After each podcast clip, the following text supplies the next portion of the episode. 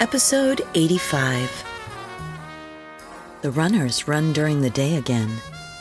Red, adventurous dried leaves blow after them, performing a light rustling sound. Greetings and welcome in to the Pawtuxet General. I am your host, Jess. Fall is just beginning, and before I descend into a glorious month of apples, butternut, and pumpkins, let's take a second to explore fresh ginger and dolmadas, a delectable hors d'oeuvre I got to try at the local Greek festival. Then we chat about the de Lis house in Providence and all the spooks thereof. But first, I must thank our Patreon subscribers.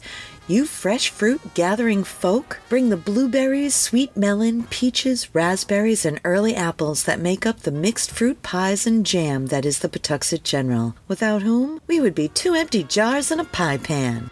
So thank you. And if you would like exclusive content like these folks, simply follow the link in the show notes to join us. Otherwise, you could look up our page on patreon.com. But until then, I've got a drink to talk about that is inspired by fresh local roots. Enjoy. This week at the Pawtuxet Village Farmers Market, it may have been damp and windy, but we were lucky enough to have a front row seat to the dramatic harvest. Next to the general, Leah's vegetables had some succulent melon. They just melt in your mouth. Not to mention the fresh garlic, so sweet, so crisp. I just sliced them thinly and sauteed them gently for my vegetables, which were fabulous. But that's not what flipped my lid. This week, their ginger came in. Gorgeous pink rimmed roots with tall, three foot long, fragrant stems, and long, thin leaves that want to be cooked either with chicken, mushroom, or fish, which I can't wait to try, but that's not why I'm here. This pink edged root that the Japanese make into gari, or pickled ginger that you get aside your sushi, is, and although I like it that way, today we are making a ginger switchel. I found a simply satisfying recipe on NPR. The article is called Tickled Pink Fresh Young Ginger is a Sweet Break from Gnarled Roots by Laura McCandlish, and this is what she had to say. Vinegary drinks, kombucha, shrubs are all the rage now. I first learned about Switchel, the old timey thirst quencher of which Laura Ingalls Wilder writes, from a recipe printed in the Times, a monthly newspaper published by the food co op I belong to in Corvallis, Oregon. Then I first tasted this bracing American heritage beverage, sweetened only with Vermont maple syrup, at a food book fair reception. The brew mixes well with whiskey and rum, or into a switchel stout and stormy.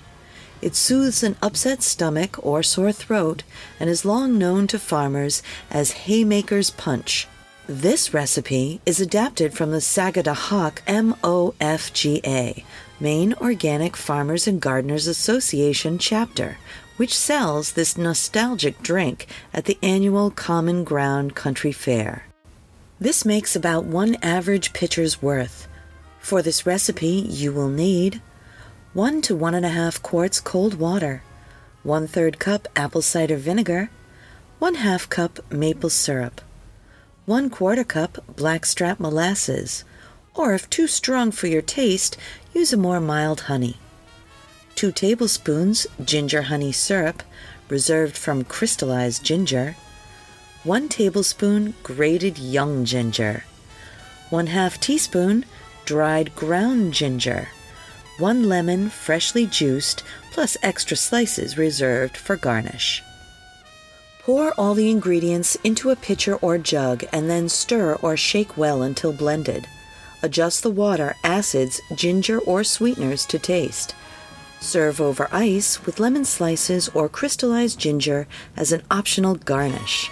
And splash on a little sparkling water if desired. I know you'll enjoy.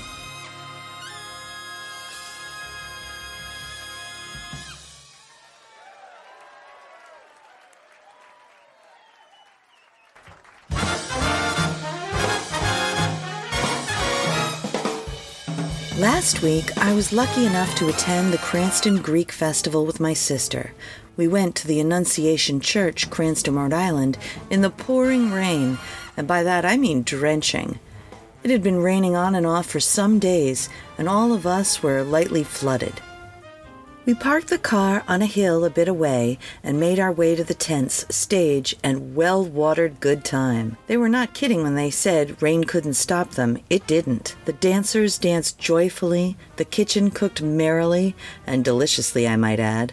The vendors sold skillfully, and the babies danced with unabashed glee. We soaked all this in while sipping the most sublime ouzo I have ever tried and it did not take long until we were ready for what they were grilling all around us. We looked at our options and decided to ruminate on it while we perused the church's shop. And chatting with the folks there, we learned that a portion of their proceeds from their cookbook, The Joy of Greek Cooking, goes back to preserve antiquities in Greece. I asked them how much it was and can I use the recipes in the podcast. They said a cheap fee and yes. So I decided to share one of the recipes of the fabulous items that I tried that day dolmadas, or stuffed grape leaves. For this recipe, you will need one one pint jar grapevine leaves, one and a half pounds ground beef, or one pound ground beef and a half pound ground pork, two and a half teaspoons salt, pepper to taste, two tablespoons vegetable oil, 2 onions grated, 1 cup long grain rice, juice of 1 1/2 lemons, a half a cup chopped parsley, a half a cup dill, 1 quarter cup mint, and 1 quarter cup butter, 2 cups beef or chicken broth, and 4 to 8 tablespoons of lemon juice. Rinse leaves in cold water. Let stand in warm water as dolmades are being prepared. If necessary, simmer the leaves in water for 10 minutes to soften. Combine the ground meat with the next nine ingredients, adding 3 quarters of a cup water to make a soft, loose mixture. Place 1 teaspoon of the filling in the center of a grapevine leaf, ribbed side, and shape into a narrow roll. May be frozen at this point. Line a deep saucepan with grapevine leaves and arrange dolmades in layers. Add butter, broth, and lemon juice and cover with an inverted plate. Simmer covered for about 45 minutes or until the rice is tender. May be served with egg lemon sauce. Makes about 65 rolls. For the oven, place in a deep baking pan, barely cover with broth and butter, and bake covered at 350 degrees for 30 minutes or until the rice is tender. Now for the pressure cooker, Add butter and one cup of water. Cook 12 minutes under 15 pounds of pressure. These are best for a party, but I think that they won't stick around your house any old day. Enjoy.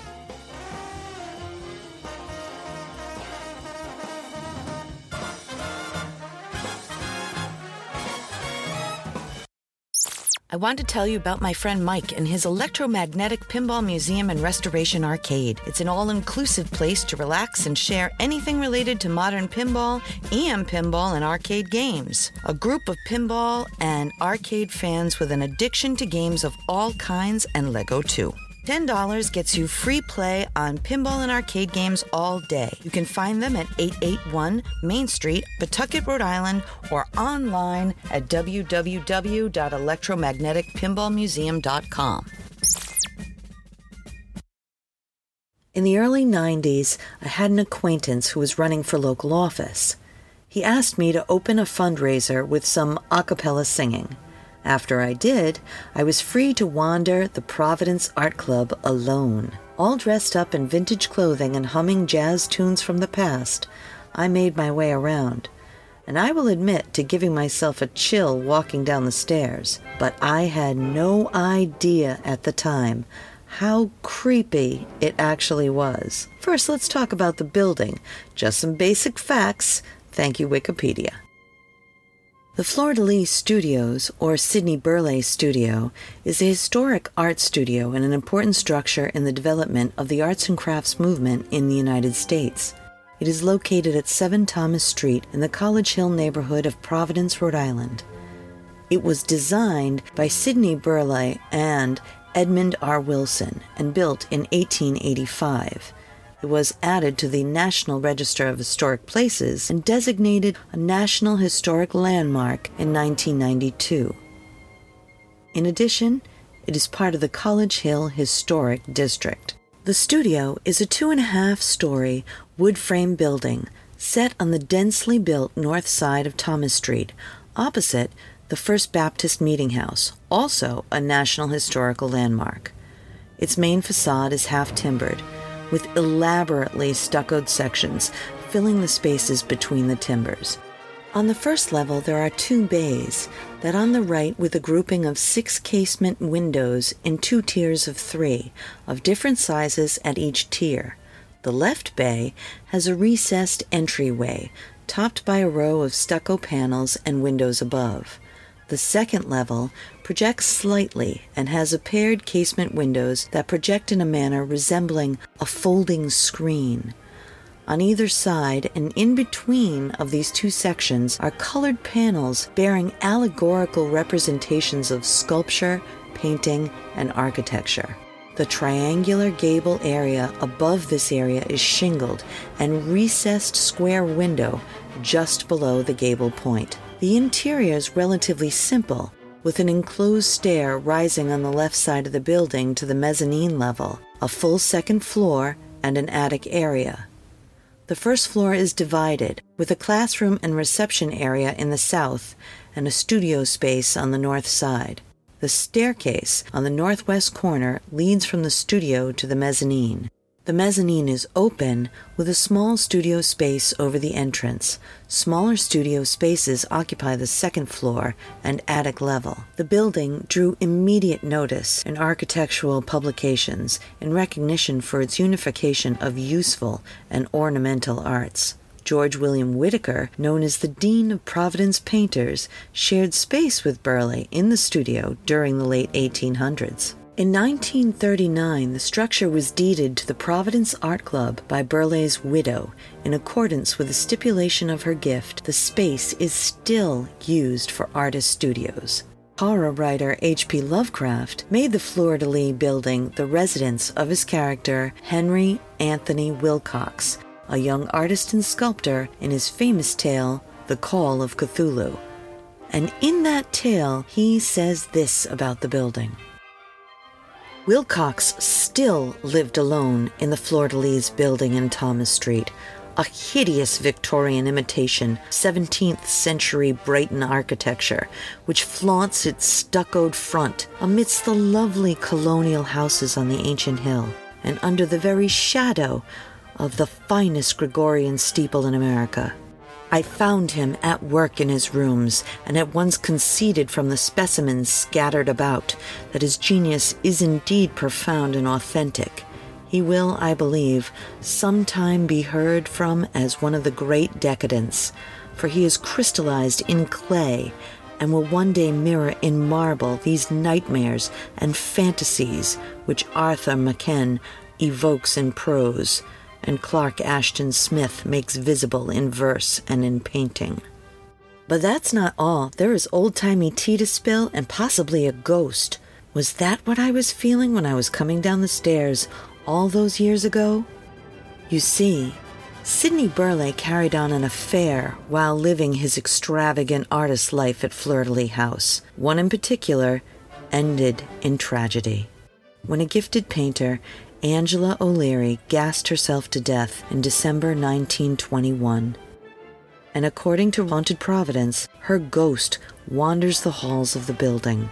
Visit the Providence Art Club for yourself and let me know what you think. Is this place haunted by a vexed artist? I'm not sure, but maybe we'll find out next time at the Pawtuxet General.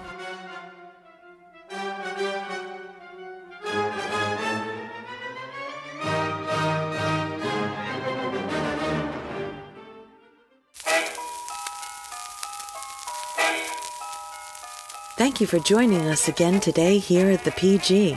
If you'd like to reach out to us with a question, comment, local ghost story, or maybe an order for the pop up general store. Our email is jess at pawtuxetgeneral.com. Please reach out. We can't wait to hear from you. But until then, I'll meet you right back here next time at the Pawtuxet General.